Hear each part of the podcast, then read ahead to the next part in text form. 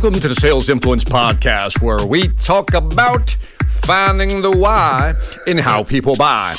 I'm your host, Victor Antonio. Thank you for joining me. Super excited to be here with you today. Today, I want to talk about words. That's right, words. I want to talk about how you say certain things. I want to talk about the words you use that will either get you the deal or lose you the deal. Now, the other day I was having this discussion, and I remember the person said to me, Victor, you're wrong. And I was like, What? He says, You're wrong. To which I immediately said, What do you mean I'm wrong? Now, we had a polite discussion after that, but I, I thought about that. I said, You know, as soon as he said to me, You're wrong, immediately that part of my brain, my amygdala, that reptilian part of my brain that always about fight, flight, or fight, you know, said, What do you mean I'm wrong? And I often hear this with salespeople. They say the wrong things. They don't know how to frame a disagreement. And so, what I want to talk about in this podcast is how do you frame a disagreement? When you don't agree with what the customer is saying, you're selling them something, you don't disagree with them. You don't say, I disagree with you, because that's just going to cause that reaction. And how we respond to a statement made by a customer will determine whether we can move the conversation forward or backwards, right? In other words, we need to frame things correctly. For example, if I'm talking to somebody and it's a customer and the customer says something that I disagree with, now I have to let them know that what they're thinking is not really right, but I'm not going to say you're wrong. Now, I know you're not going to do that either, but let's assume that that wants to come out of your mouth. You're wrong. Instead of saying you're wrong, I would say something like this. They finished talking. I said, Mr. Customer, I can see why you would think that based on the, let's say, information you have or the experience you had. Let me say it again. I can see why you would think that, Mr. Customer, based on the information you have or the experience you've gone through. That said, allow me to show you another perspective. Now, let's deconstruct this thing. Instead of saying you're wrong, I'm saying, you know, I can see why you would think that. Now, I am totally being sympathetic. Then I go for pure empathy here based on the information you currently have. Or I can say, based on your past experience, I can see why you would think that. Now, what I've done is I've acknowledged that person's way of thinking. In fact, I'm saying, yes, I get it. I understand why you would think that based on the information you have or based on the experience you've lived. Then I say something like this That said, now notice I insert the phrase, that said. Let me tell you why that's a powerful word. Because you never want to use the word but. We know this as salespeople. As soon as you say but, it negates everything that came before that. So as soon as I say but, that's almost like a trigger. When you insert the word but into a conversation, that triggers somebody negatively. It's happened to you, I'm sure. You know, somebody says, you know, I really like what you're saying. I hear what your thoughts are, and, you know, you make some good points. But. And as soon as you hear but, what does your brain think? But what? Right? So, what I often do is I swap out the word but.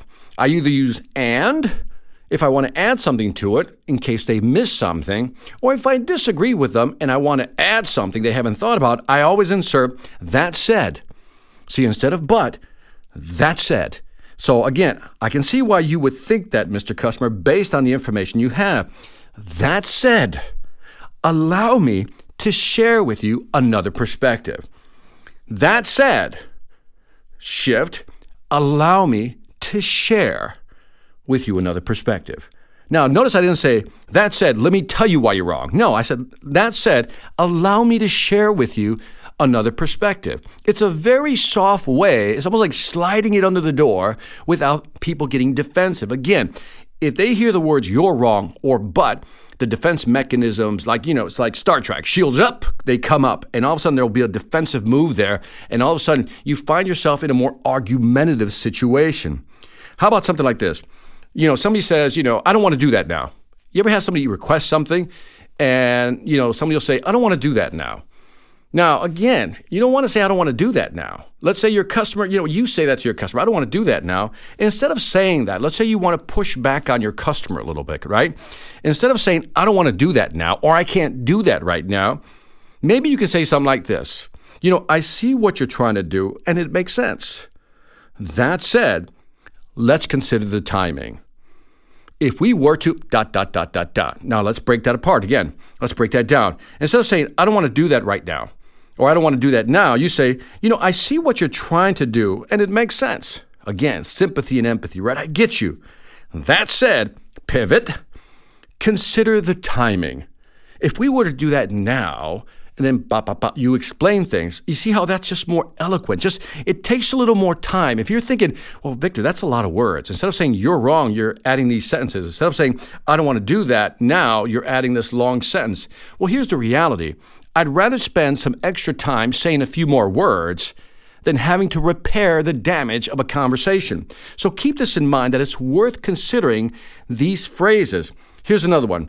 You know, instead of telling the customer, let's say the customer doesn't want to buy right now, and you know, you say something like this. You know, sooner or later, you're going to have to do it. Now, as soon as you say that to a customer, you realize they're going to get very defensive. What do you mean, sooner or later, I have to do it? Maybe that's true, but maybe I don't have to do it now, Victor. Right? It just sounds so harsh. And again, that part of the brain just like, ah, pushes back. So instead of saying something like, sooner or later, you're going to have to do it, Mr. Customer, why don't you try to soften that up? You know, say something like this Mr. Customer, it's human nature to delay the unpleasant, so I understand. Now, see, again, I understand. I always understand. It's human nature to delay the unpleasant. I understand. So allow me to suggest a painless approach. Allow me to suggest a better way of doing this. Or, you know, the issue is eventually, the more we delay this, the more it's going to cost you money. And I'm really concerned about how much money you're losing. Now, again, what am I trying to do? I'm just trying to generate some empathy. I'm here to help you, Mr. Customer. I'm thinking about you. So instead of saying sooner or later you're going to have to do it, I'm going to say it's human nature to want to delay the unpleasant, so I understand. But allow me to suggest a painless approach. That's one thing you can say. Or you can say is, you know, I understand, also, the issue, that said, the issue is that the longer you delay, the more it's costing your company. And that's hurting me, and I'm sure it's going to be hurting you. Based on that, don't you think now would be a good time for us to make this decision? You see how I'm just kind of softening it up? And so, what I want you to do is to be aware of the words you use when you disagree with somebody or you want to push back. Let me say it again. I want you to become aware of what you say when you disagree with somebody or you need to push back a little bit. Monitor your own words. In fact, here's, here's an exercise for you monitor other conversations and be aware of when people disagree with each other. What they're saying and how they're saying it, and then watch for reactions. It's a great social experiment. So remember, you don't have to push back hard what you say, how you say it, how you frame it will determine how the customer receives your suggestion or your information. So, again, don't push back hard, push back gently, and remember the phrase always pivot on empathy. That said, and then give them a suggestion. That's the formula, okay? That's simple. That's it for the Sales Influence Podcast. I hope that was useful. Don't forget to leave me some feedback on iTunes, Stitcher, or YouTube. Let me know what you think. I'd greatly appreciate it. Also, check out my online sales training platform. You know the deal. SalesMasteryAcademy.us. SalesMasteryAcademy.us. There you will find all my courses, all my videos, over 300, my books, and if you're serious about increasing your sales ability, go to salesmasteryacademy.us. Lastly, I want to thank you for listening. This is Victor Antonio, always reminding you selling ain't hard when you know how. Take care.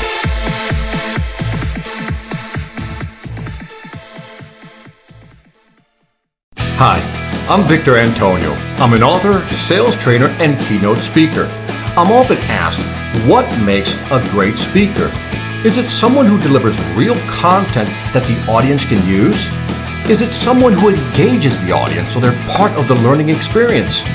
Or is it someone who can motivate an audience to push them beyond their comfort zone and discover new abilities? The answer is yes. But the most important thing to remember is that I'm not there to look good. I'm there to make my client look good. Simply put, it's never about me, and it's always about them.